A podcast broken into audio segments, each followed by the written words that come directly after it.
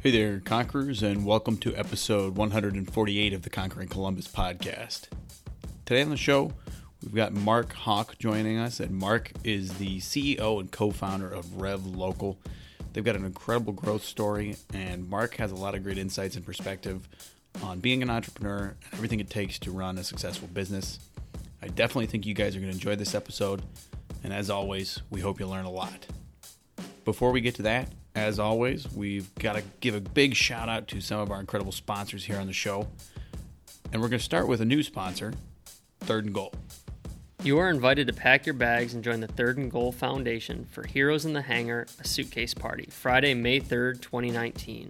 There'll be live performance by Swag, an open bar, heavy hors d'oeuvres, and interactive stations, and one lucky couple will leave the night on a private jet for an all inclusive weekend getaway. First class tickets are $150, which includes entry and one raffle entry into trip drawing. VIP first class cabin is $2,000. It includes six first class tickets, access to the VIP pre party, and name on the event signage. Proceeds benefit the Third and Goal Foundation, founded by Brady Quinn, a nonprofit that is committed to making a difference in the lives of veterans in need. For more information and to reserve your tickets, visit www.thirdandgoalfoundation.org that's www.thirdandgoalfoundation.org, which will also be linked in the show notes. And our next sponsor is Small Biz Cares. Small Biz Cares is a nonprofit founded by socially conscious community leaders here in Columbus, and their goal is to connect, mobilize, and inspire small businesses to create lasting positive impact in our community. And Small Biz Cares members have the unique opportunity to join like minded businesses to raise money for great causes, participate in large scale volunteer efforts, and improve educational opportunities for youth in our community. To get your small business involved or to learn more, visit smallbizcares.org. That is small, B I Z, cares.org. Conquering Columbus is also brought to you in part by the Sundown Group.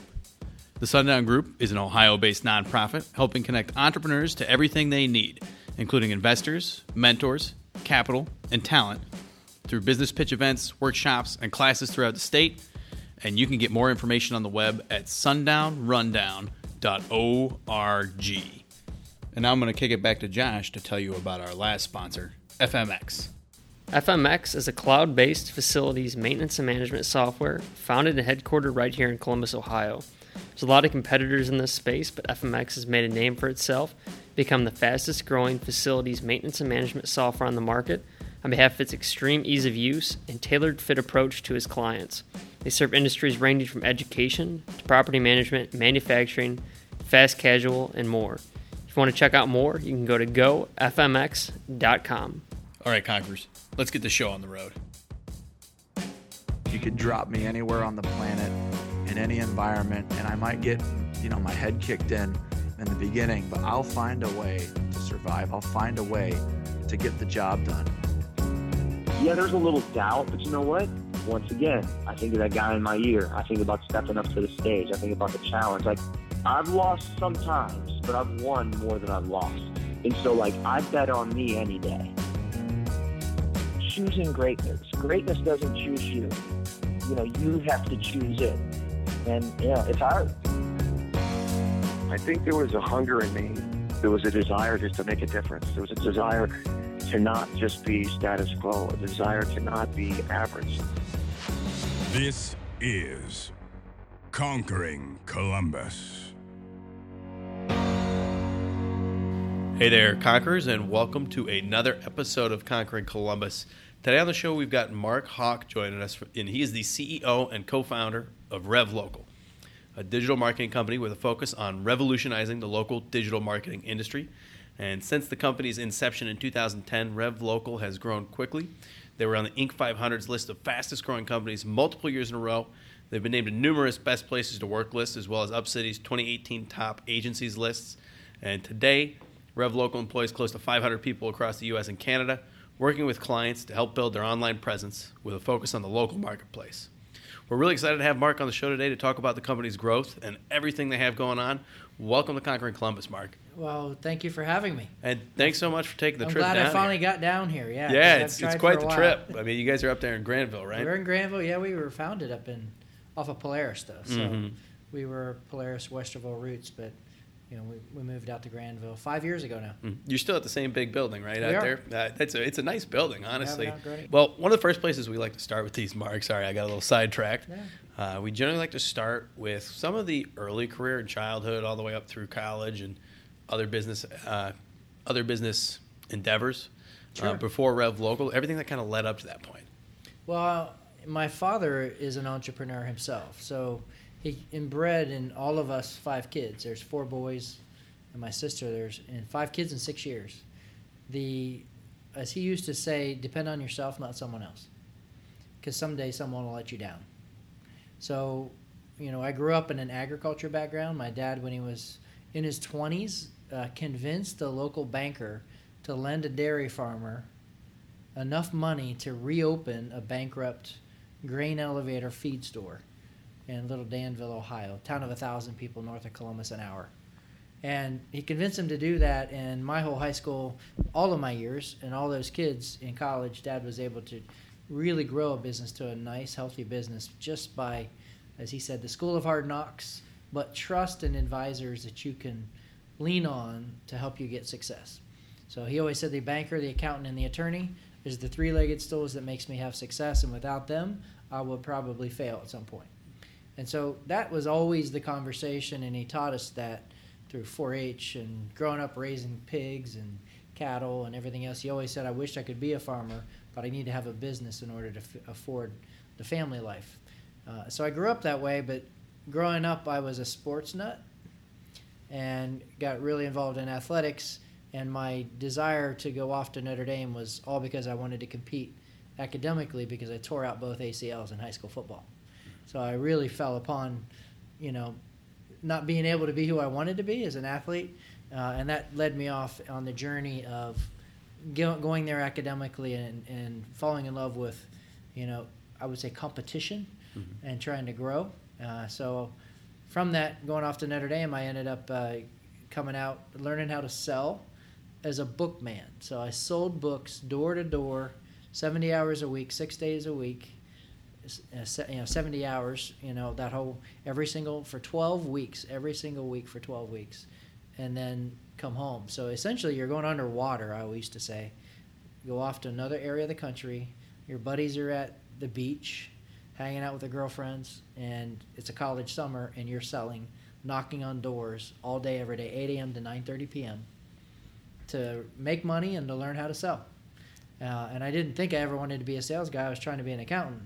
But during that journey, I learned my love to for selling and also my love for working with people, being energized by people. So I did that in college. Went ahead and did uh, social work for a year. Did a year of giving back in Oregon, and then I ended up in accounting for basically a year and a half to realize that is not what I wanted to do with my life. And for I t- I've had two careers since. The second one was 10 years in the banking business as a commercial lender, working in Columbus downtown here, and then uh, I jumped into business with my brother 15 years ago, uh, two weeks from now. So April 1st, April Fool's Day, 15 years ago, I decided to be an entrepreneur. and so we've been at that for the last 15 years. So that's kind of the snapshot of those careers. And there's a lot of different, you know, paths along that journey, but that's what got me to Rev Local. So you seem to know at kind of a young age that you know you you enjoyed selling. That might be the path you want to go down. And even as a child, you mentioned you know watching your father be an entrepreneur. Maybe that instilled that within you. But you st- still spent ten years in the commercial banking sector. What made you eventually say, you know, I'm going to make that leap and I'm gonna I'm gonna take my next journey? That was a hard decision, one that I agonized over for two years. I loved being a banker. Because as a banker, it's a little bit like what you guys get to do. You get to hear people's story. I got to hear people's story every day, and I got to feed their dream. You know, I was selling something that everyone had money, but the relationship is the differentiator between one banker or another. I felt, and the bank I was working with, Park National Corporation out of Newark, is a community bank. It's a seven billion dollar bank that's pretty under the radar for most people. With 13 banks now, they're in Charlotte, Florida. They've been all over the place. Um, but I came into that out of accounting because I, I enjoyed people and I enjoyed creating relationships, and that's what I got to do as a banker.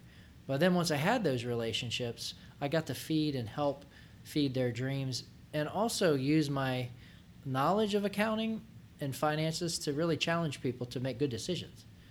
Because I remembered back, and I actually went to college to be the banker like my dad had. So I connected to that story so deeply. I even know the guy's name. His name was Joe Mickley. Because dad used to say, if not for Joe, I wouldn't have this. Because the banker believed in me. And so I always wanted to be the guy that got to believe in someone else.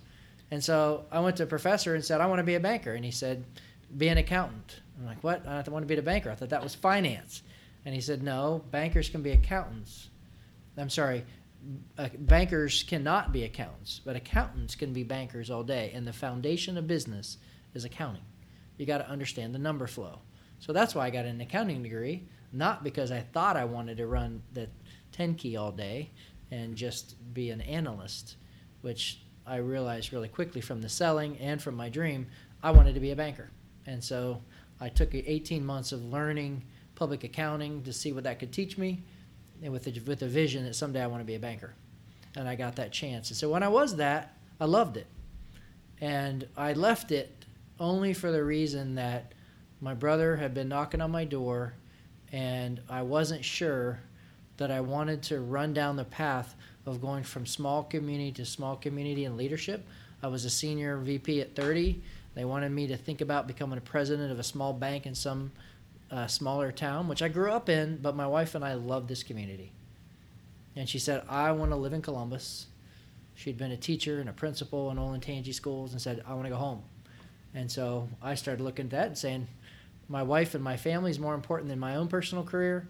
And I always had a dream that someday, maybe, not for sure, I wasn't one of those guys that said I have to run my own business because I enjoyed the collaboration of the banking world. I enjoyed my colleagues and the mentors I had. Um, so I really wasn't anxious to get away from it.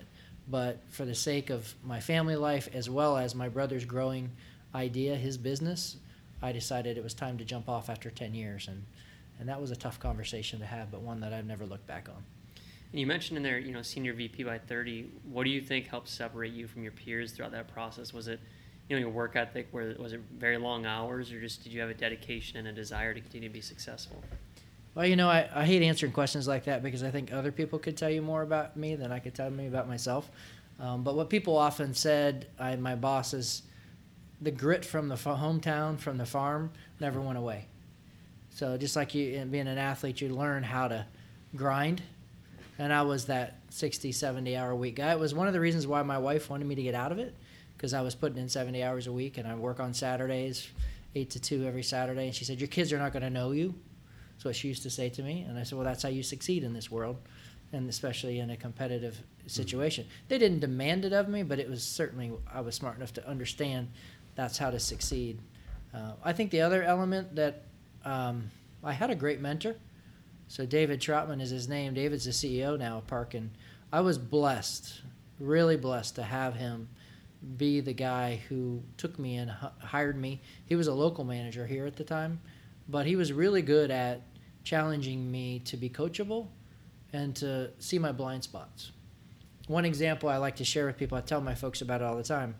You know, one day he came in and pulled me into his office. He said, "You know what people think about you? He's what they think it's you're only about yourself."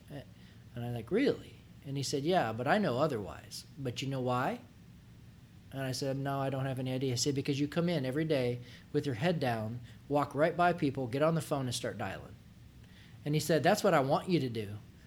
But they don't know that you care about them and want them to succeed also. So just start saying hi to everyone you see when you walk in. And so that's the kind of thing that I'm learning as a leader now. Like, it's the habits that people see that may not really be who you are, but that's what they start to say about you. So that's why I've learned back from David, you really have to let people give you feedback in order to know what habits you have that are giving people the wrong story. Uh, so that's just one example. Yeah, if that answers the question you were asking. It's a really interesting example because it's those little things about your personality and your character that like you never would have realized. Hey, people care if I say hi to them in the morning, but it's those little things that people have to point out, your mentors have to point out to you to make you see them. Yeah. Um, so from that point on, like, let's talk a little bit about you and your brother, right? You're like, hey, we're gonna go do this this business. Where does the idea come from? Why why Rev Local? And one of the things that Josh and I always really like to talk about on the show is that entrepreneurs are very like zero to one. They just do it and it gets done. But we really like to talk about everything in between zero and one. So, what were some of the really early stages and initial conversations you were having to get this idea off the ground?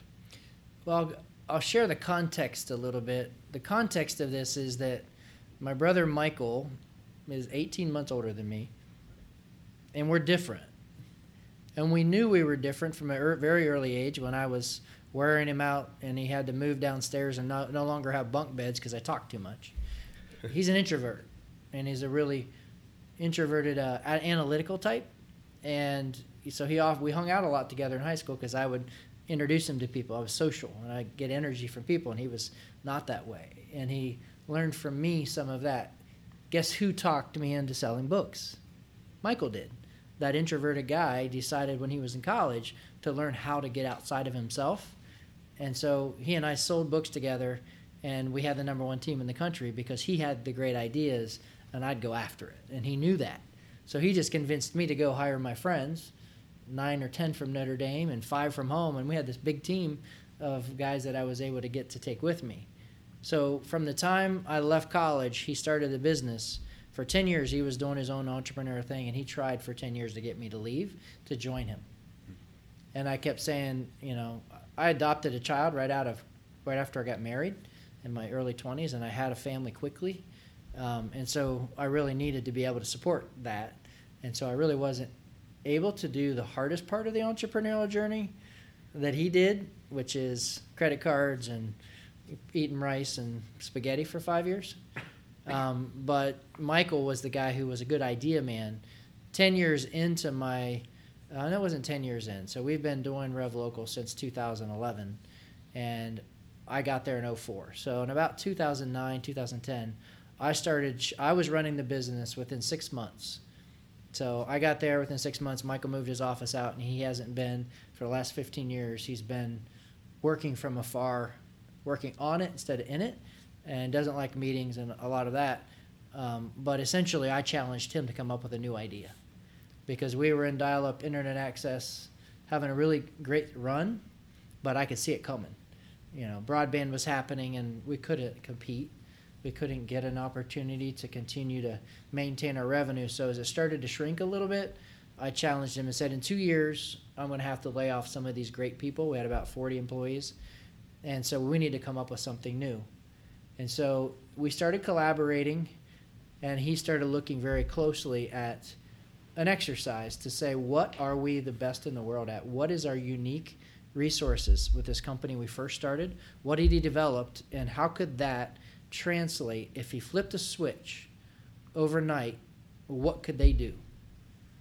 And he always said that.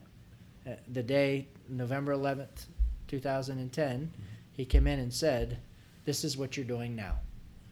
And he had this vision of going out to do exactly what we do.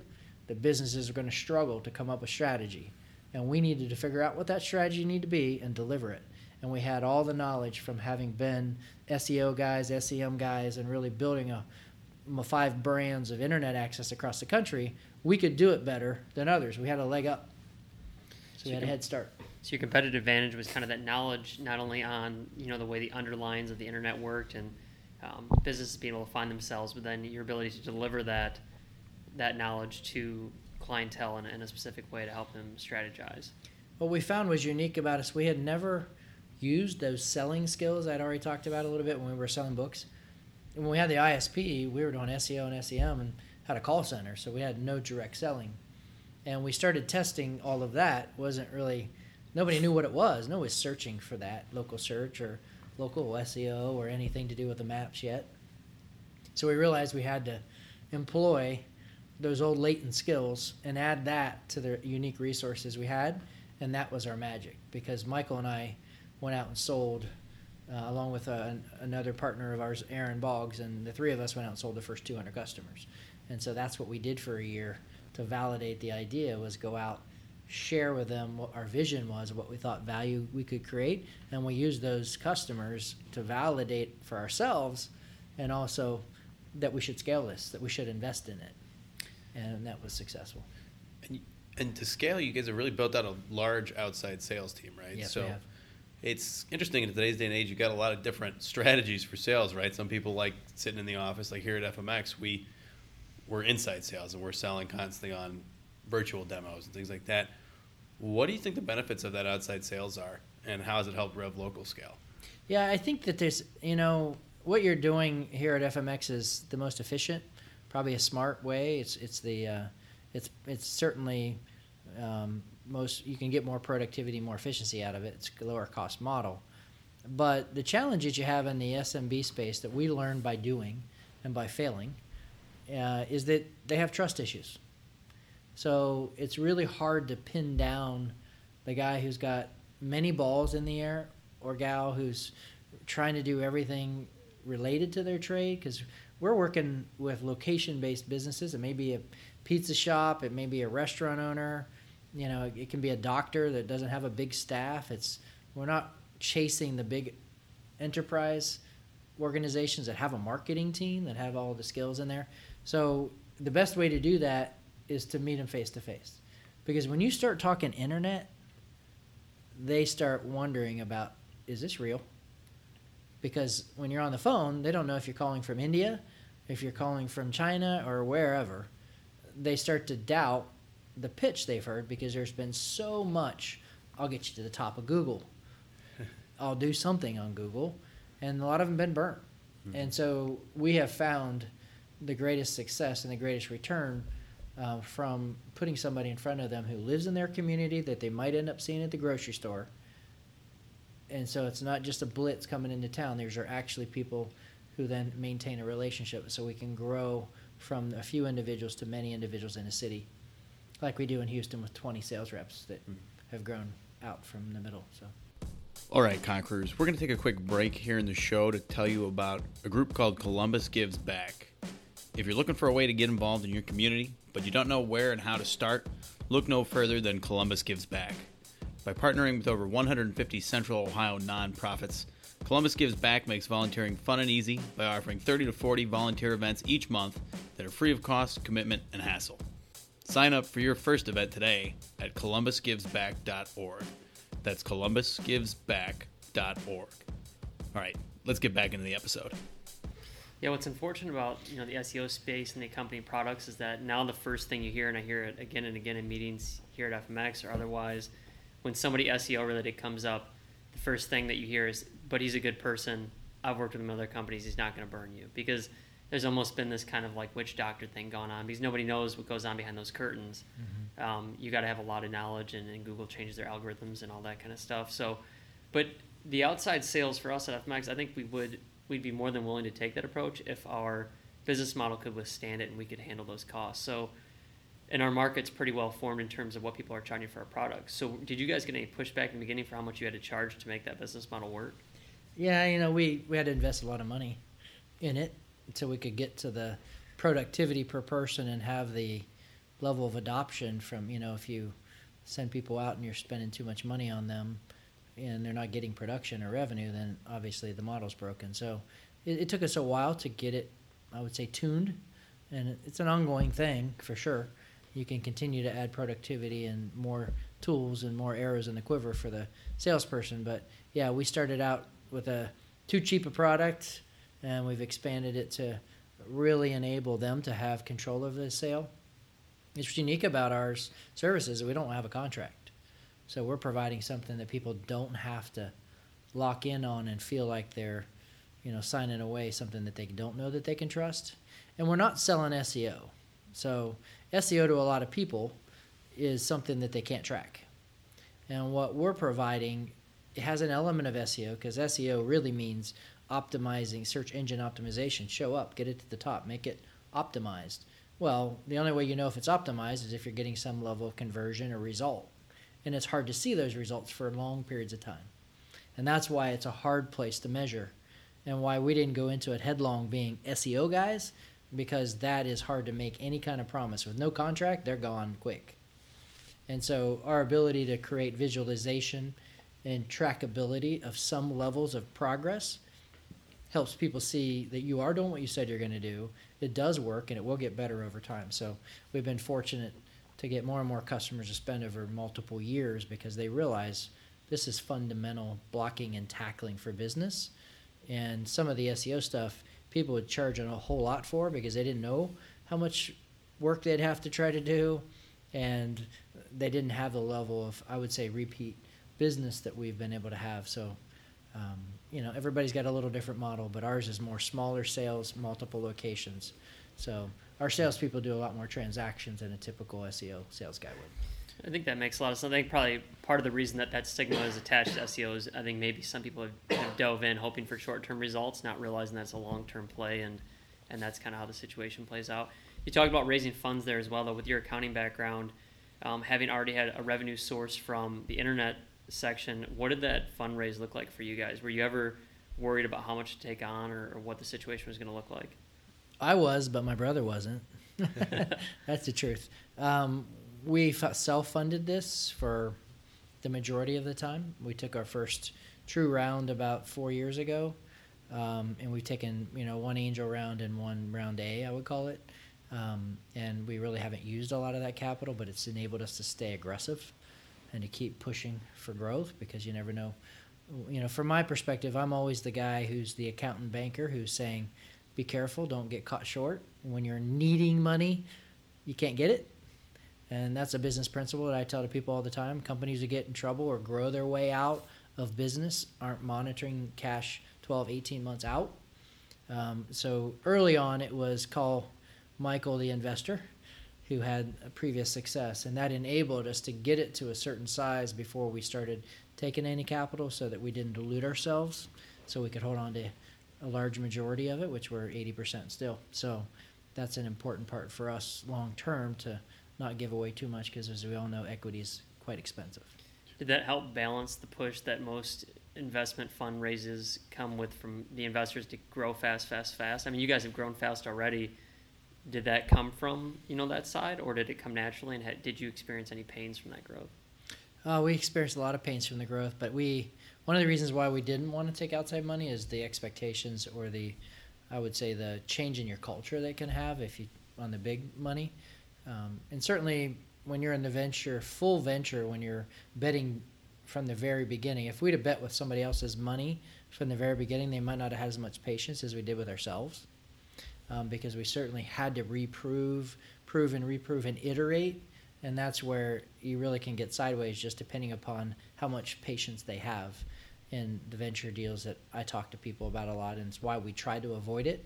But the money we've taken has never pushed us harder than we would go, and because we picked the right partners um, that have a level of understanding of who we are and what we're trying to accomplish. So, I think the uh, one of the most important things that I would say is if you're going to be effective in a high growth business, you have to be hard on yourself, even more so than other people are.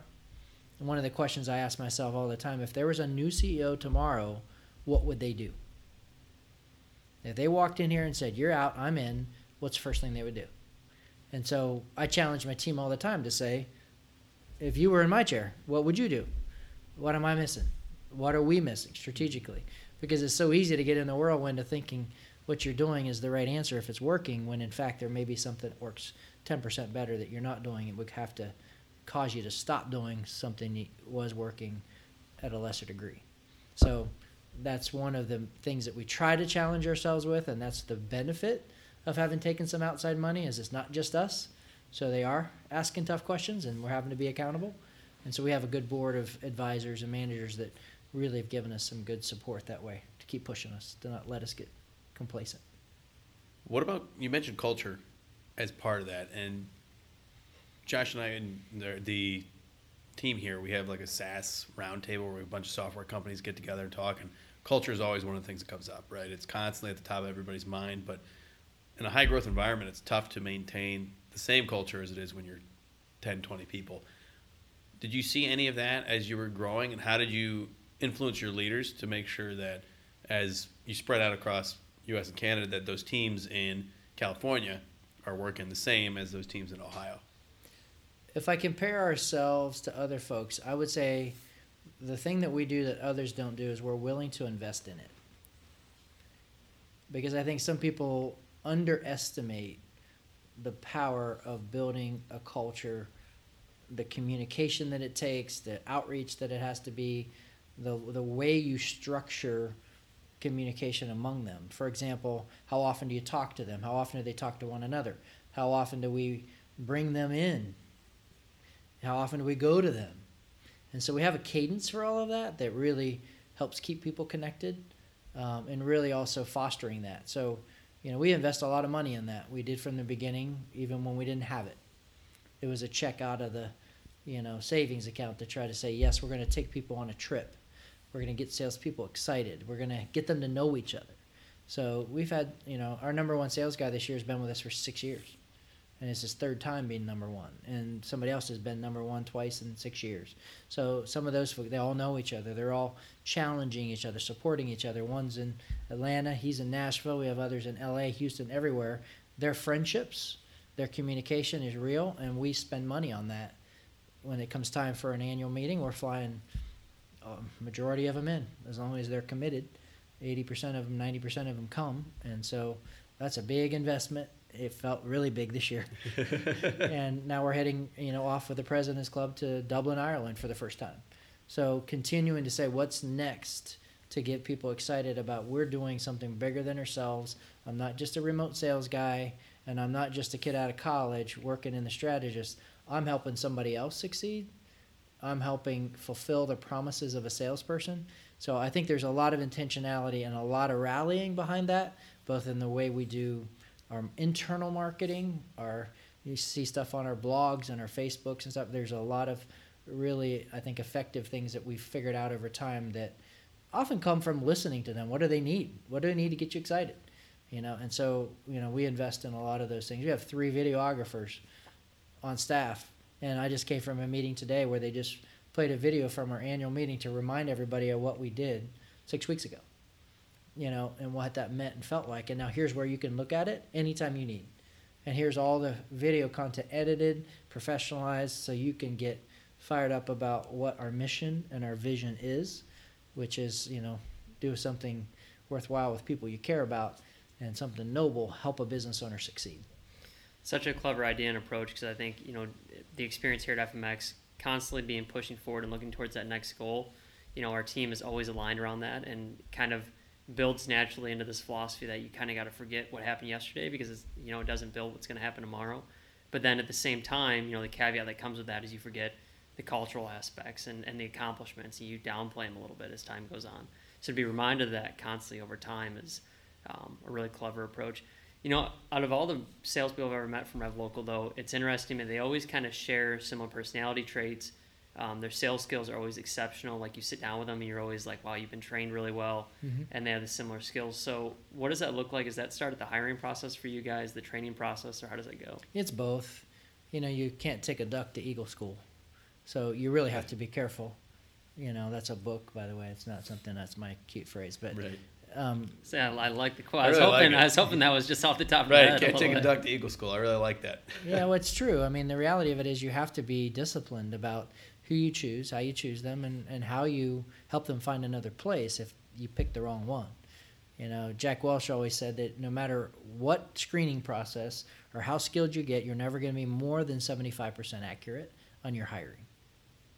And so part of this is not just picking them, but being willing to say this wasn't a fit and encouraging them to be honest with themselves about was this a fit. And so I think we're very disciplined about that, and we certainly are not afraid to bring people in and allow them to go somewhere else and support them and root for them. And they're not a bad person because this wasn't a good place. They're not a duck necessarily. It may not just be the right fit. And so I think we're we've been effective at that. But I think it's also a, a passion for training to say that there are things you can learn. And when you're picking people, it's not just their skill set, it is often their attitude. I'll hire for attitude and teach you the rest. And so if you have people who are coachable, you know, you have the greatest athlete in the world, and if he won't listen to the coach, it kills the rest of the team. It's cancer. You got to let him go. And so that can happen even in business. And I think sometimes because of a desire for results, culture beats strategy every day of the week. It'll eat it for lunch. And so culture is about team. How do you add to it? Do you got the right people and the right seat on the bus? all the time? And are you willing to move their seats? You know, if the guy's a quarterback, Don't have him playing guard, and if you accidentally stuck him at guard because he looked big and he's actually a better quarterback, then let him switch. And we've done a lot of that, and I think a lot of companies struggle with that because they're their friends or they had it was their idea and they don't want to let go of that pride of decision making and make a shift. So those are some of the elements that I think about when we're trying to lead to success with that. Yeah, athlete analogy is interesting to me because you know I think, and I talked about a little, little bit on the previous episode.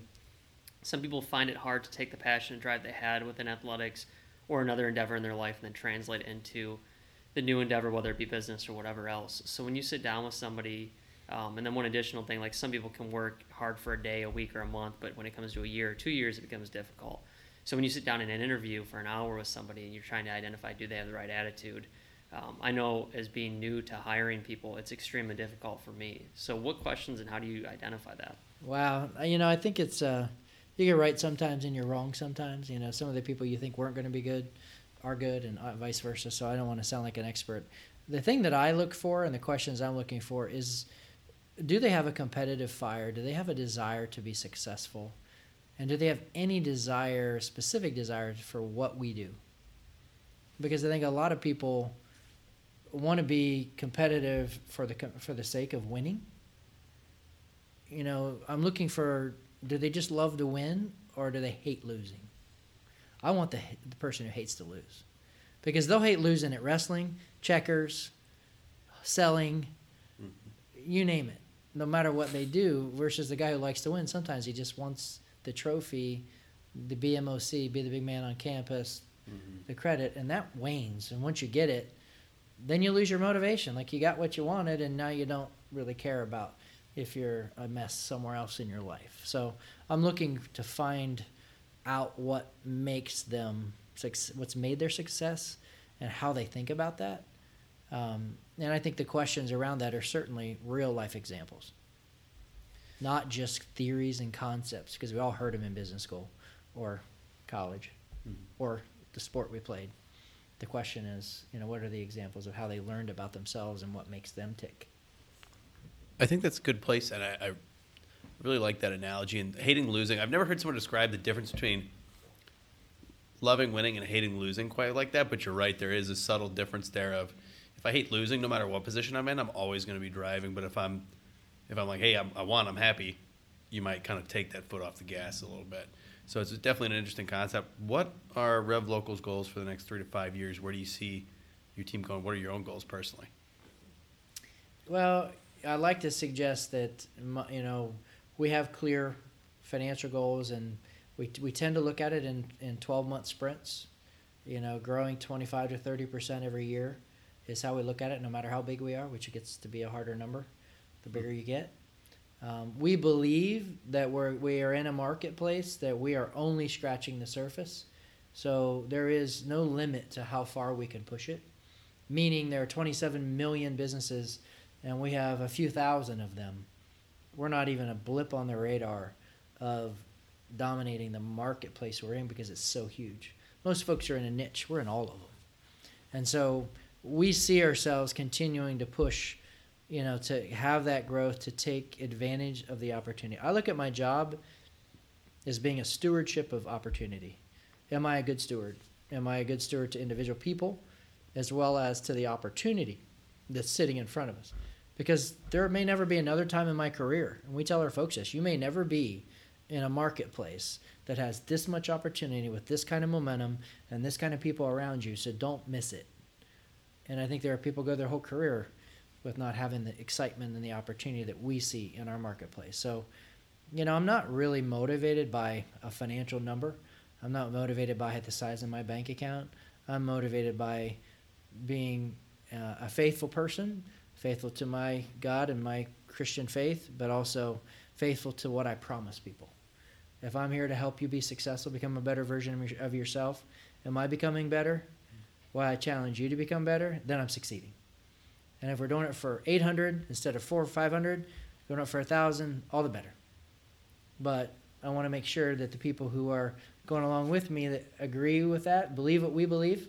We're big fans of Simon Sinek's Start with Why.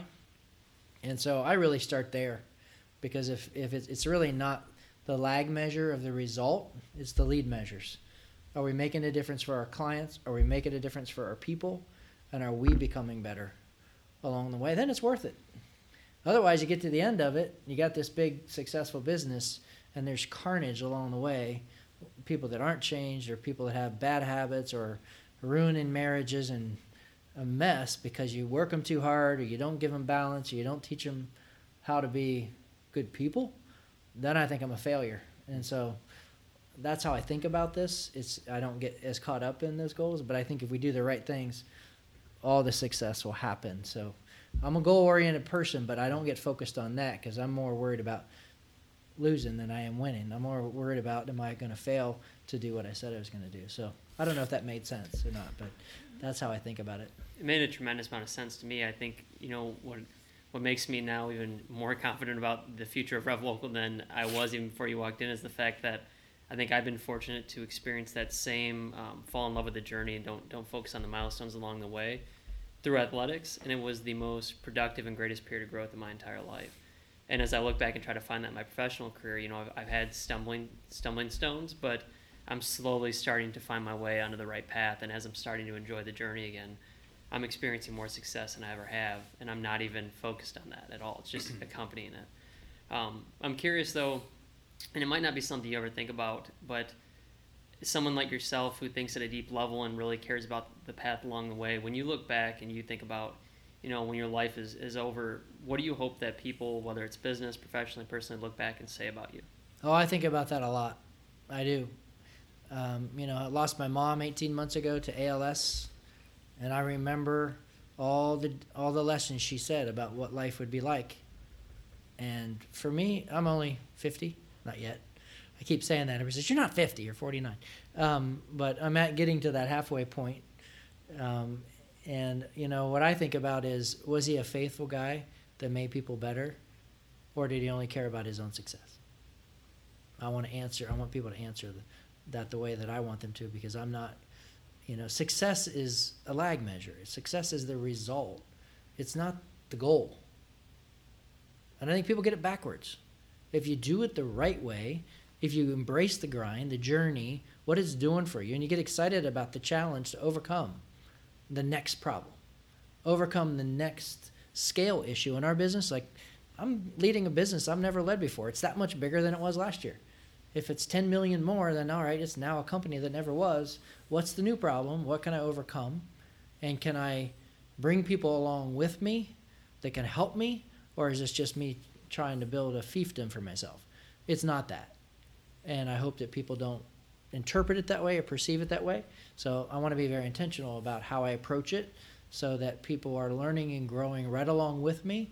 And it's not about my role being better than theirs. I just happen to be lucky to have a parent like I had, have a mom and dad like I had, to have an opportunity like I've had. So I better step into that role and take it, even if there are days I don't want to have to take it.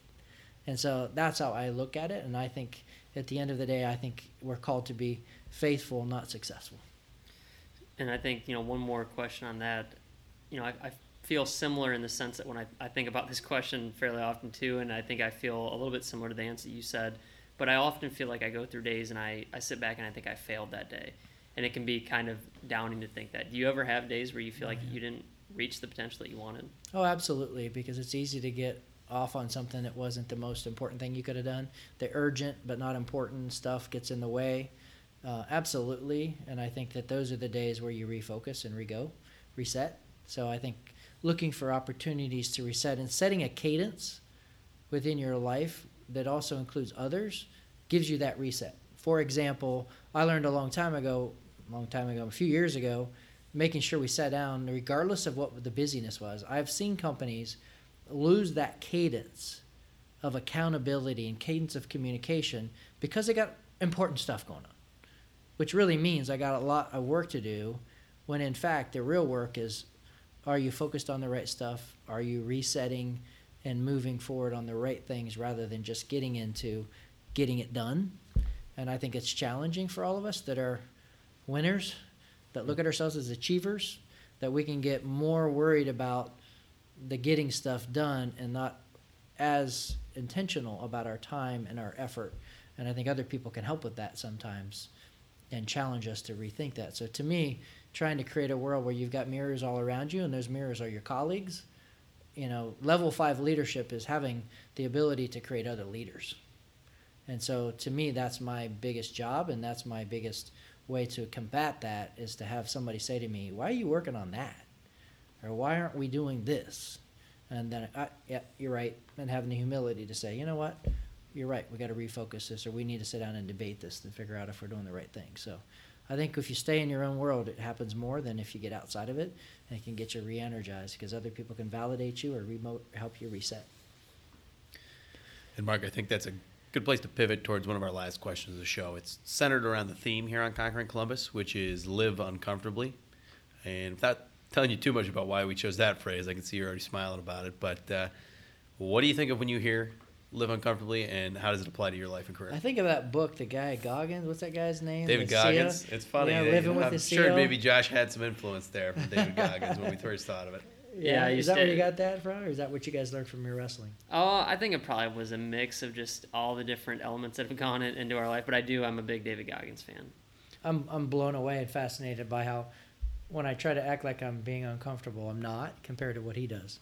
Um, He's got a hole in his heart, and he ran like 100 miles on a track. I mean, I don't know if anybody could be as uncomfortable as David Goggins. I run 100 miles with a broken foot. Right, yeah. Yeah, like it- you know, you know, a living uncomfortable. I think it is it is absolutely so important because the the default that I think we all have as human beings is for comfort. You know, we're all looking for entertainment.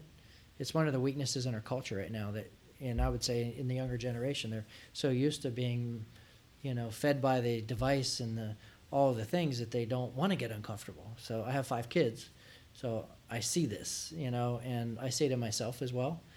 Um, but I do believe there are times where, you know, you have to allow yourself to smell the roses in order to go on another sprint, just like we do in sports. Um, but I think it's really important, much like I was talking about, just having people around you where you challenge each other to get uncomfortable and to break through levels of complacency. So one of the reasons why I think Urban Meyer was such an incredible coach, and why Saban is and other great guys is because they have an unbelievable commitment to a sense of urgency. They're urgent about everything. Urban always came across that way. I don't know him personally, but in monitoring and watching what he does, like he's urgent. Like let's go, let's go, let's go. And I think that is a level of pushing yourself out of a comfort zone of it's, okay, just chill. And I don't. And I think there's an element of balance there. So in the leadership side, but personally, I think it's very important to constantly challenge yourself to say, what's my weakness, and how do I get to the point where, you know, I'm producing the best version of myself um, and becoming better. And you have to have discomfort because I always you put a circle on the board, comfort zones in the middle, Mhm. get out of it a little bit to the stress, the stretch zone, and then stress. So comfort, stretch, stress. So you can't go so far all the time where you're always stressed out because then you become ineffective. But get in the stretch zone because no growth happens unless you're stretching and failing because that's what stretching often means is you might fail. And I think people stay comfortable because they don't want to fail. They don't want the emotion of it. So that's how I picture it is let me push people outside of comfort zone, push myself outside of comfort zone to be an example and then and then hopefully not push them too far where you break their spirit like you do with the kid or something. So Mark, that's a great answer. And we really appreciate you taking the time to tell your story and the story of Rev Local here on our show. yeah, I'm glad to be here. Thanks for having me. Yeah, and Conquerors, thanks for tuning in. That was Mark Hawk over at Rev Local. He's the CEO and co founder. Hope you guys really enjoyed that episode and learned a lot. If you liked it, leave us a like on Facebook, share it with your friends, give us a rating on iTunes. Again, really appreciate your support. We'll talk to you next week. Hey, Conquerors, that's it for the episode today. Hope you guys enjoyed that episode and learned a lot. If you did, make sure to leave a like, share us on Facebook with your friends. We really appreciate all your support. And every time you share our podcast or leave a review on iTunes, it really does help us out. Before we let you go, we want to take one last moment to thank all of our incredible sponsors here at Conquering Columbus. And we're going to start with a new sponsor, Third and Goal. You are invited to pack your bags and join the Third and Goal Foundation for Heroes in the Hangar, a suitcase party, Friday, May 3rd, 2019. There'll be live performance by Swag, an open bar, heavy hors d'oeuvres, and interactive stations, and one lucky couple will leave the night on a private jet for an all inclusive weekend getaway. First class tickets are $150, which includes entry and one raffle entry into trip drawing. VIP first class cabin is $2,000. It includes six first class tickets, access to the VIP pre party, and name on the event signage. Proceeds benefit the Third and Goal Foundation, founded by Brady Quinn, a nonprofit that is committed to making a difference in the lives of veterans in need. For more information and to reserve your tickets, visit www.thirdandgoalfoundation.org. That's www.thirdandgoalfoundation.org, which will also be linked in the show notes. And our next sponsor is Small Biz Cares. Small Biz Cares is a nonprofit founded by socially conscious community leaders here in Columbus, and their goal is to connect, mobilize, and inspire small businesses to create lasting positive impact in our community.